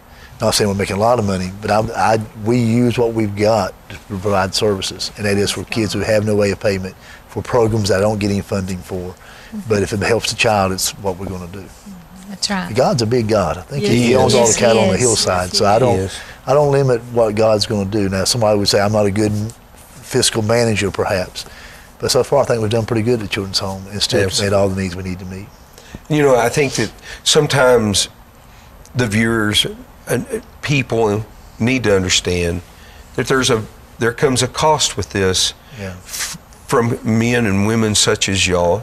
Um, I had a guy one time that we were working co-partners in church leadership, and he said, look, uh, this was many years ago, he said, I make ninety thousand dollars a year uh, in my business, and if God wants me to go to work for Him, He can pay me ninety thousand dollars.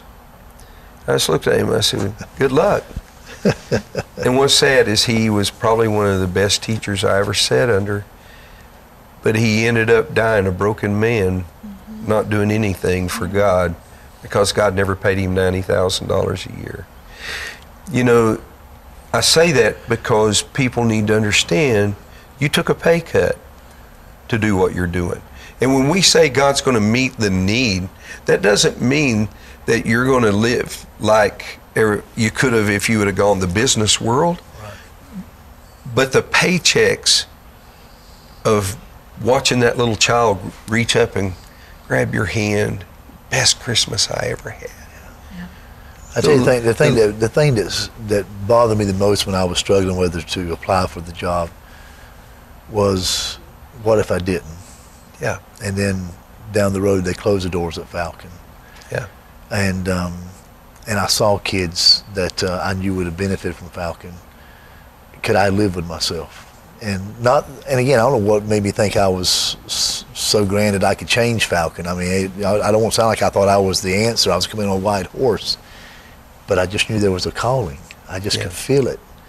And I said, if I don't, how would Jesus feel about me? That I, I let Him down because I could feel He was pulling me. You know, I don't. I, I honestly, I never felt like I was qualified, and to this day, I still don't think I'm as qualified as I should be. But I, I like that. I think sometimes people, yeah. when they're too confident, they tend to not depend upon God that much. Um, and believe me, I've got full of myself a few times there, and the Lord has to bring me back down. But the the fear of what may happen if I didn't drove me more than money. Money's yeah. money, and and, I, and the children's home pays me well. Let me say that for they're not. I'm not going broke there. They're paying me well, but you know I probably can make a lot more money out there in the private sector, and was making more money. But but they're they're good. I get paid well for what I do. I won't say that, um, but I've not asked for pay raise since I've been there. I don't want to pay raise since I've been there. I'd rather get raises for my staff. Um, but uh, but if God's calling you to do something, and you know He's calling you to do something. Mm-hmm. Do you really want to live with that two or three years down the road that you didn't do what He called you to do? And then I don't know how that falls in with God either. How's how's He going to, I mean, yeah. He's not going to send you to hell for that, I'm sure. But it sure does cause a little bit of a rift in the relationship there. And the last thing I want to do is have a rift, a rift in my relationship with God. Yeah. So. And I think uh, we're running out of time here, but what I keep hearing you talk about is, and I heard Miss Donna talk about it, is the compassion, the heart. Yeah. You know, you can give your body to be burned at the stake and not have love, and it means nothing. Mm-hmm. Yeah. And that has been a driving force in our life, is we want to only do that which we're broken for, that which we, we feel in our heart that is tugging us. And when you, when you ha- operate from compassion, there's no price tag that seems like it's a big price tag. You know, there's nothing that God could ask of you that means like it's any big deal, because the love is drawing you, and, and it and it removes fear. You know, it. I think I've read that in some book. I don't remember, but uh, you know what I'm talking yeah. about. And uh, I just believe that God is. If I if I could close up today with you as a viewer, is look around this old messy world that we're living in, and see people that are hurting, and let God tug at your heart and respond to that. And then look at things. When you hear uh, Miss Donna say, it should say murder of a child, recognize that that's God's child and be broken for it, and let that motivate you. I believe we can change this world if you do that. Thank you so much for tuning in to Light of the Southwest on God's Learning Channel.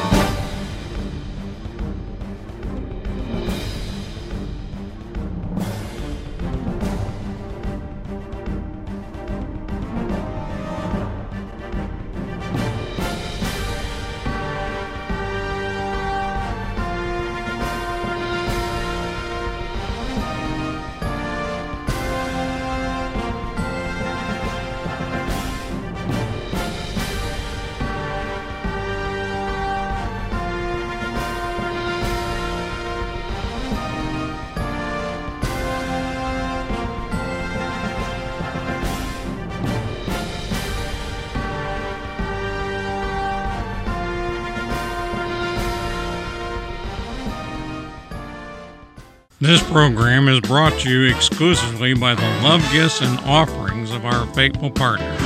Thank you, partners.